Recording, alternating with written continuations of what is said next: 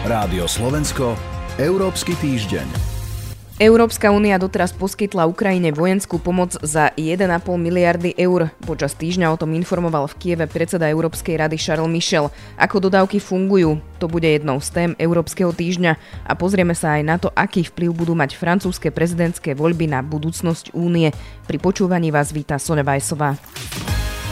Rádio Slovensko, Európsky týždeň. 1,5 miliardy eur za toľko doposiaľ poskytla Európska 27. Ukrajine vojenskú pomoc. Podľa predsedu Európskej rady Charlesa Michela robí Brusel všetko preto, aby Kievu pomohol. Tému teraz rozoberiem s Radovanom Gejstom z portálu Euraktiv. Dobrý deň. Dobrý deň. Pán Gejst, ako tie dodávky vojenskej pomoci e, zo strany Európskej únie vlastne vyzerajú? Je to nejaký materiál, sú to zbranie, alebo ako si to teda môžeme predstaviť?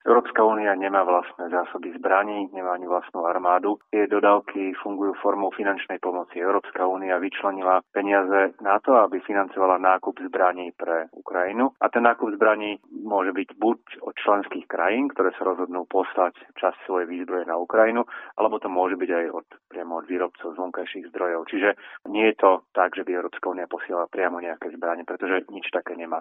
Je tiež ešte dôležité povedať, že zmluvy zakazujú Európskej únii financovať nákup zbraní pre tretie krajiny z riadneho európskeho rozpočtu. Má preto na to vyčlenený samostatný fond, v ktorom je asi 5 miliard eur, čo znamená, že už viac ako 30% tohto fondu bolo využitých na pomoc Ukrajine a ak by sa tých 5 miliard vyčerpalo, tak potom nastane vážna otázka, kde hľadať ďalšie zdroje. Ale keď hovoríte teda, že má na to nejaký 5 miliardový fond, to je pre tretie krajiny alebo je to aj pre členské štáty? To je fond, ktorého financovať mierové operácie, akékoľvek zahranično-politické operácie tohto, tohto typu. Toto financovanie môže slúžiť aj na to, že členský štát napríklad dostane peniaze za nejakú výzbroj alebo techniku, ktorú pošle na Ukrajinu. Hovorili sme o tom, že e, Európska únia nemá vlastnú armádu a nemá ani vlastné zbranie. Napríklad Spojené štáty posielajú priamo na Ukrajinu svoje zbranie. Washington rieši aj otázku toho, že či sa jeho dodávky vojenskej pomoci nedostanú potom na čierny trh Zaoberá sa možno touto otázkou nielen teda tých zbraní, ale celkovo, že čo sa deje s, s tou pomocou aj Brusel? Samozrejme, je to vážna otázka, aj keď v súčasnosti sa v prvom rade rieši to, ako pomôcť Ukrajine ubrániť sa proti ruskému útoku a získať späť územia, ktoré, ktoré Rusko vzalo. Ale tá otázka, čo sa stane so zbraniami, keď raz vojna skončí, tak tá je úplne legitímna a je to problém v každom ozbrojenom konflikte. Zodpovednosť za to, aby tie zbranie sa nedostali do rúk napríklad organizovanému zločinu, nesie ukrajinská strana, ktorá bude majiteľom, vlastníkom tých zbraní a ja si myslím, že ukrajinská vláda tiež nemá záujem na tom, aby po vojne tú ako keby rekonštrukciu regiónu narúšal orga- e, vyzbrojený organizovaný zločin. Určite sa tomu nedá zabrániť úplne, tak je to v každom konflikte, tak to bolo vo vojne v Jugoslávii aj, aj v iných konfliktoch mimo Európy, ale potom účinná spolupráca spravodajských bezpečnostných služieb medzi krajinami, ktoré poskytovali vojenskú pomoc a, a, a, a teda Ukrajinou, môže tomu predísť, alebo ak aj nejaké zbranie sa stratia, tak ako získať ich späť. To je teda, čo sa týka možno nejakých e, vojenských e, dodávok e, na Ukrajinu. V tomto smere ale je zaujímavá správa z pred pár týždňov investigatívnych novinárov, ktorí vlastne prišli s tým, že v rokoch 2014 až 2020, teda v čase, keď platilo embargo na vývoz zbraní do Ruska, mali niektoré členské štáty Európskej únie aj napriek tomu teda posielať ruskej armáde zbrane. Konkrétne napríklad tí najväčší sú Francúzsko, Nemecko či Taliansko. Riešilo sa toto aj na nejakej európskej úrovni? Riešilo sa to určite na politickej úrovni. Konec koncov v čase, keď táto investigatívna správa bola zverejnená, tak vláda prezidenta Macrona sa ohradila proti tomu, že by sa takéto niečo dialo a tvrdila, že Francúzsko neporušovalo, aj napriek tomu, že tam nejaké dodávky boli, že to nebolo porušením embarga. Čiže je to, v niektorých prípadoch je to vecou definície toho, čo dodávate, že do akej miery to viete definovať ako zbrojný materiál, do akej miery to deklarujete ako niečo iné. Bohužiaľ, ako ten obchod so zbraniami je v prvom rade obchodom, aj keď je to de facto obchod s niečím, čo môže zabíjať. Firmy, ktoré zbrane predávajú a častokrát sú to firmy, v ktorých môžu mať aj štáty vplyv alebo, alebo no, dokonca aj podiel, budú hľadať spôsoby, ako dodať ten svoj produkt, takzvaný zbrane, tam, kde je po nich dopyt, napriek, napriek sankciám. Nie je to vec, ktorá by sa riešila teraz ako keby nejakou špeciálnou politikou alebo legislatívou na európskej úrovni, ale samozrejme, ako ak by sa ukázalo, že nejaká vláda vedome porušovala alebo vedome umožňovala porušovať embargo, tak bol by to politický problém a bolo by to porušenie, teda porušenie povinnosti členskej krajiny Európskej únie, pretože zbrojné embargo je niečo, čo bolo dohodnuté na celej európskej úrovni.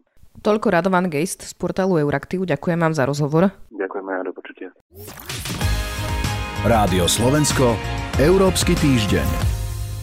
V nedelu je druhé kolo francúzskych prezidentských volieb. Stoja v ňom proti sebe prezident Emmanuel Macron a krajine pravicová politička Marine Le Penová. Prieskumy favorizujú súčasného šéfa Elizejského paláca. To bude téma pre Barbaru Zmuškovú z portálu Euraktiv. Dobrý deň. Dobrý deň. Pani Zmušková, ako dôležité je pre Európsku úniu, aby zostal šéfom Elizejského paláca práve súčasný prezident Emmanuel Macron? Povedala by som, že to je veľmi dôležité. Jedna z tých hlavných línií, na ktorých sa títo dvaja kandidáti rozchádzajú, je práve ten ich prístup k Európskej únii. Lepen po skúsenosti s tým, ako komplikovaný, nepopulárny, ťažký bol Brexit, nehovorí otvorene, že chce odísť z Európskej únie, ale hovorí veľa vecí, ktoré by neboli kompatibilné s členstvom Európskej únii. Určite sa inšpirovala Polskom, keď hovorí, že chce usporiadať referendum o tom, či by mali byť francúzske zákony nadradené tým európskym.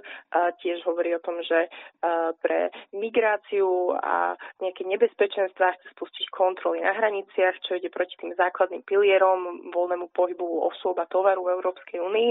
Um, je to taký ten klasický prístup euroskeptický, ktorý poznáme od um, lídrov Poľska, Maďarska, že si chcú vybrať, čo sa im páči, to, čo sa im nepáči, nechcú robiť.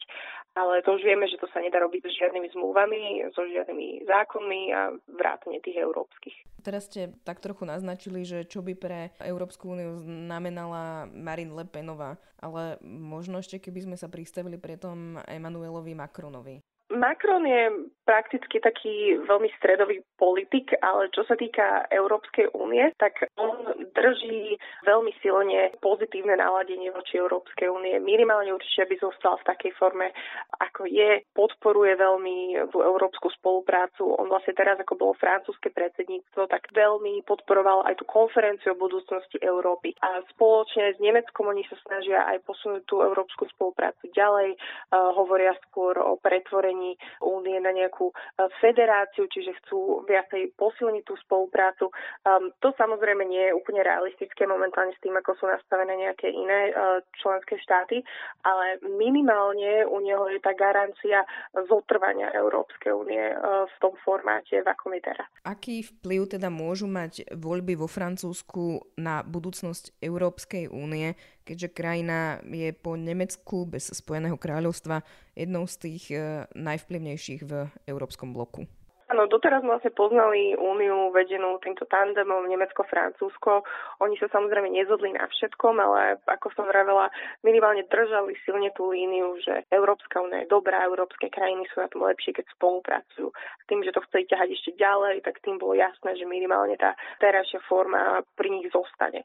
A tento vzťah francúzsko-nemecký by sa pre rôzne tie rozdiely veľmi ochladil a skôr by sme videli, ako Francúzsko by možno nahradilo Polsko v spojení hranice s Maďarskom, keďže Polsko, Maďarsko sa teraz dosť kvôli tomu Rusku rozhádali. A teraz tieto dve krajiny by spolu vedeli blokovať všetky rozhodnutia, kde je potrebná jednohlasnosť. To sú rozhodnutia o sankciách, o zahraničnej politike. Vnímame aj s tým, ako Marin Lepenová, ona teraz sa trochu snažila retoricky urobiť obrad aj voči tomu Putinovi, ale vieme, že v, minule vlastne, v minulosti bola skôr naklonená Rusku a Putinovi, takže nečudujem sa, že v tejto citlivej dnešnej situácii s Ukrajinou lídry Nemecka, Španielska, Portugalska v otvorenom liste proste vyzývajú francúzských voličov, aby Le Pen odmietli. To nie je také bežné, že by uh, lídry iných európskych krajín až takto otvorene uh, sa snažili agitovať za nejakého uh, iného kandidáta v inej krajine.